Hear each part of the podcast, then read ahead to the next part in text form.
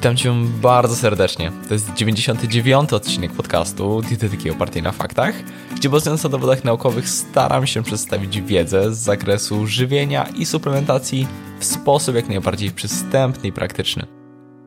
Istnieją produkty spożywcze, żywność i napoje, których spożycie może realnie poprawić zdolności wysiłkowe w różnych dyscyplinach sportowych e, i są na to stosunkowo silne dowody naukowe w postaci metaanaliz i przeglądów systematycznych. O jakie produkty chodzi i na jakiej zasadzie mogą te osiągi poprawiać? O tym w dzisiejszym odcinku. Zapraszam do materiału.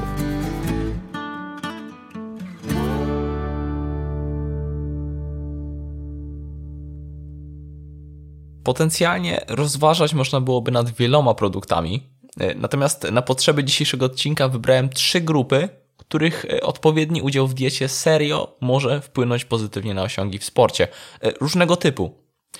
I zaczynając. Pierwsza kategoria to warzywa bogate w azotany. Niektóre warzywa, zwłaszcza zielone warzywa liściaste i niektóre owoce, są źródłami nieorganicznych azotanów. Jak się to ma do poprawy zdolności wysiłkowych? Efekt ergogeniczny wynika właśnie z ich obecności. Azotany są najpierw redukowane do azotynów przez komensalne bakterie jamy ustnej, a po wchłonięciu do krwi azotyn jest redukowany do tlenku azotu. Tlenek azotu może modulować pracę mięśni poprzez regulację przepływu w nich krwi i sugeruje się, że spożywanie azotanów jest powiązane ze zmniejszeniem ilości wykorzystywanego tlenu w treningu, tym samym poprawiając efektywność wysiłku. Obserwuje się również wydłużony czas do wystąpienia, zmęczenia. Wydaje się, że podaż azotanów zdecydowanie ma zastosowanie w dyscyplinach bazujących na beztlenowych systemach wytwarzania energii w wysiłkach przerywanych, czyli głównie tam, gdzie intensywność jest wysoka. W przypadku długotrwałych wysiłków o charakterze tlenowym efekt jest mniej znaczący, niemniej prawdopodobnie wciąż warty uwagi. E, w przypadku azotanów może to być zarówno suplementacja, na przykład sokiem z buraka, e, szotami z buraka, które w ostatnich latach zyskały na popularności, ale również można je dostarczać z diety. W jednej z metaanaliz stwierdzono, że spożycie azotanów w diecie ma niewielki, ale zauważalny wpływ na siłę i wytrzymałość mięśni. Co ciekawe, e, istotne efekty obserwowano głównie u sportowców na poziomie rekreacyjnym, u elitarnych już niekoniecznie, może to wskazywać, że elitarni zawodnicy skorzystają z azotanów w mniejszym stopniu.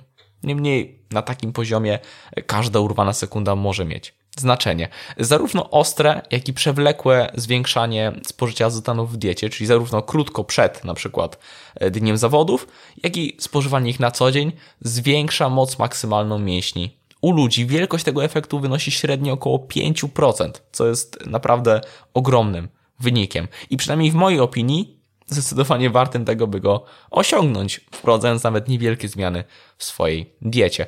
Jakie warzywa są bogate w azotany? Między innymi rukola, sałata, szpinak, e, buraki czy seler, w pewnym stopniu też kapusta, rzepa, e, dynia, broku czy, czy kalafior, ale tam jest jednak ich e, znacznie mniej. Najwięcej znajdziemy ich właśnie w burakach, rukoli, szpinaku czy sałacie. Czy to bezpieczne? Spożycie azotanów może nam się kojarzyć również z przetworzonym mięsem i faktycznie e, azotany bądź też azotyny, e, na przykład azotan sodu, e, stosowane są jako środek konserwujący. Jest to również kwestia kontrowersyjna z punktu widzenia zdrowia. Może więc się pojawić pytanie, czy to na pewno bezpieczne. Spożywanie azotanów w ich naturalnej postaci, to jest w warzywach i owocach, w których występują one wraz z przeciwutleniaczami i polifenolami, a nie jak w przetworzonym mięsie, prawdopodobnie zapobiega lub tłumi tworzenie jakichkolwiek potencjalnie szkodliwych związków. Dlatego warzyw i owoców pod tym kątem nie należy się obawiać. Jak do tego podejść w praktyce? O suplementacji nie będę mówił, bo to osobny temat, gdzie można korzystać z wystandaryzowanych E, preparatów, np. shotów z buraka zawierających konkretną ilość azotanów. E, mówię o tym e, na szkoleniu online podstawy suplementacji w sporcie, do którego też dołączony jest konkretny, praktyczny e-book z całymi zaleceniami. Co, ile, kiedy. Zresztą wszystkie szczegóły w linku w opisie. Niemniej, wydaje się, że dobrze jest generalnie dbać o podaż azotanów w diecie sportowca, szczególnie na kilka dni poprzedzających ważne wydarzenia sportowe, na przykład sałata do kanapek, e, szpinak do obiadu czy porannej jajecznicy, e, gotowane buraki jako dodatek, rukola do sałatek czy też na kanapki. E, rozwiązań jest całkiem sporo i polecam z nich korzystać. Warto zwiększyć podaż azotanów w diecie sportowca właśnie z wykorzystaniem wspomnianych warzyw. Idziemy dalej. Kategoria druga to kawa. Kluczowa jest tu kofeina. Głównym mechanizmem, dzięki któremu kofeina poprawia zdolności wysiłkowe, jest blokowanie receptorów adenozynowych. Adenozyna taka substancja, nie, nie wchodząc w szczegóły, po przyłączeniu się do receptora zwiększa odczuwanie zmęczenia i senności, a kofeina skutecznie owe przyłączenie blokuje. Stąd jej efektywność praktycznie w każdym typie wysiłku. Za skuteczną dawkę we wspomaganiu wysiłku sportowego e, uważa się spożycie 3 do 6 mg na kilogram masy ciała. E, filiżanka kawy zawiera przeważnie od 40 do 200 mg kofeiny. To duża rozbieżność, niemniej średnio pojedyncze espresso ma około 80 mg. E, zatem dla kogoś o masie ciała około 50-60 kg podwójne espresso powinno dać radę. E, minimalne, skuteczne dawki kofeiny pozostają obecnie niejasne, ale mogą wynosić zaledwie 2 mg na kilogram masy ciała, przynajmniej tak się e, potencjalnie wydaje. Zatem i dla osób o większej masie ciała podwójne espresso może wpłynąć na poprawę zdolności wysiłkowych. Tu jednak ważny jest czas spożycia. E, sugeruje się, by spożywać ją na około 30-60 minut przed wysiłkiem, bo jest to działanie doraźne. Jeżeli kawę wypijemy rano, a wysiłek mamy po południu, no to, to nie będzie miało wpływu. Potencjalnie pod tym kątem sprawdzą się również napoje energetyczne. E, o ich wpływie na zdrowie nagrywałem osobny podcast. E, zostawię link do niego w opisie. Natomiast u sportowców takie rozwiązanie też można rozważyć, jednak lepiej wypada kawa z uwagi na szereg innych korzystnych dla zdrowia związków. Herbata też kofeinę zawiera, ale dość małe ilości. E, to znaczy, żeby dostarczyć jej w ilościach 3 do 6 mg na kilogram masy ciała, trzeba byłoby wypić kubków kilka, co jest e, po prostu mało praktyczne. Czy to bezpieczne? Ogólnie uznaje się, że przyjmowanie kofeiny poniżej 400 mg na dzień jest bezpieczne dla dorosłych osób, e, ale taki faktyczny próg bezpieczeństwa zależy od indywidualnych czynników, m.in. genetycznych.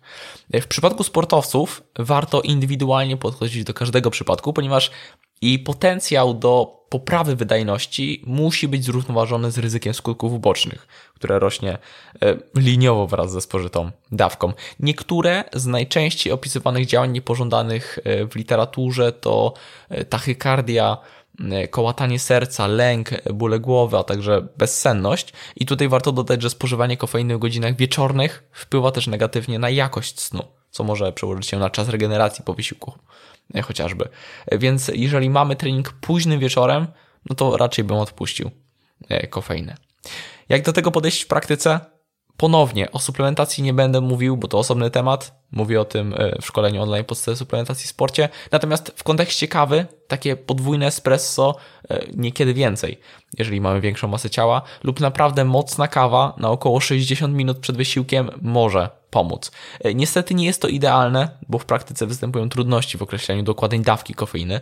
Ma tu znaczenie rodzaj kawy, ilość sposób parzenia. Przy zawodach poszedłbym w stronę suplementów, gdzie sięgamy po konkretną zdaną dawkę, ale na co dzień można wybrać po prostu kawę. No i trzecia kategoria, żywność wysokowęglowodanowa. Węglowodany są jednym z najlepszych dostępnych środków ergogenicznych dla sportowców i osób aktywnych fizycznie. Zarówno optymalne spożycie węglowodanów w ciągu dnia ale także przed wysiłkiem, niekiedy w trakcie ćwiczeń, jak i w okresie potreningowym może zapewnić utrzymanie odpowiednich zapasów glikogenu i poprawić zdolności wysiłkowe na treningu. Węglowodany stanowią uniwersalne paliwo energetyczne dla pracujących mięśni. Dlaczego uniwersalne? Z tego względu, że mogą one zostać wykorzystywane w bardzo szerokim zakresie intensywności treningowej. Czyli możemy trenować mało intensywnie, jak i bardzo intensywnie. E, te węglowodany mają swoje znaczenie, między innymi ze względu na zdolność utylizacji węglowodanów zarówno na drodze tlenowej, jak i beztlenowej. To trochę odnosi się do systemów energetycznych w sporcie, e, natomiast warto e, zwrócić chociażby uwagę na to, że tłuszcz beztlenowo się nie spala, tak? Tutaj te węglowodany mają znaczenie. Rekomendacje na spożycie węglowodanów dla sportowców czy też generalnie osób aktywnych fizycznie, no są różne i e, powinny być mimo wszystko opracowywane indywidualnie, no bo trzeba zwrócić uwagę po prostu na program treningowy konkretnego sportowca. Przeważnie stanowią jednak istotnie ponad połowę wartości energetycznej diety. Często jest to 55 nawet do 65, nawet 70% wartości energetycznej diety. Czasami sugerowane są wartości odnoszące się do gramów na kilogram masy ciała. Bywa to od około 3-4 gramów na kilogram masy ciała, nawet do kilkunastu gramów na kilogram masy ciała na dobę. Warto wiedzieć, że w spoczynku glikogen mięśniowy nie odgrywa istotnej roli jako substytut energetyczny, e, ale w trakcie wysiłku, w szczególności o charakterze beztlenowym, takim bardzo intensywnym, e, stanowi on podstawowe źródło energii dla pracujących mięśni. Uszczuplenie jego zapasów związane jest z zauważalnym zmniejszeniem wydajności pracy. I tak samo strategie żywieniowe, które zakładają ograniczenie dostępności węglowodanów, np. diety niskowęglowodanowe, również sprzyjają ograniczeniu możliwości sportowców do wykonywania wysiłków, e, szczególnie z bardzo dużą intensywnością. Jak do tego podejść w praktyce? Ciężko o konkrety, bo naprawdę mocno zależy to od indywidualnego zapotrzebowania sportowca.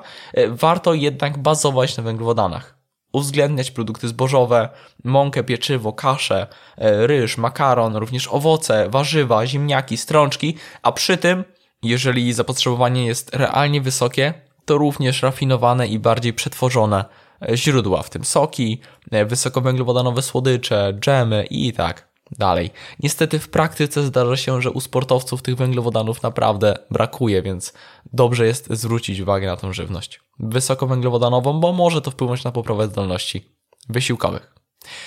No i co? To już tyle ode mnie. Mam nadzieję, że taki odcinek okazał się wartościowy. Ja się żegnam. Do zobaczenia. Do usłyszenia. Już niebawem. Hej!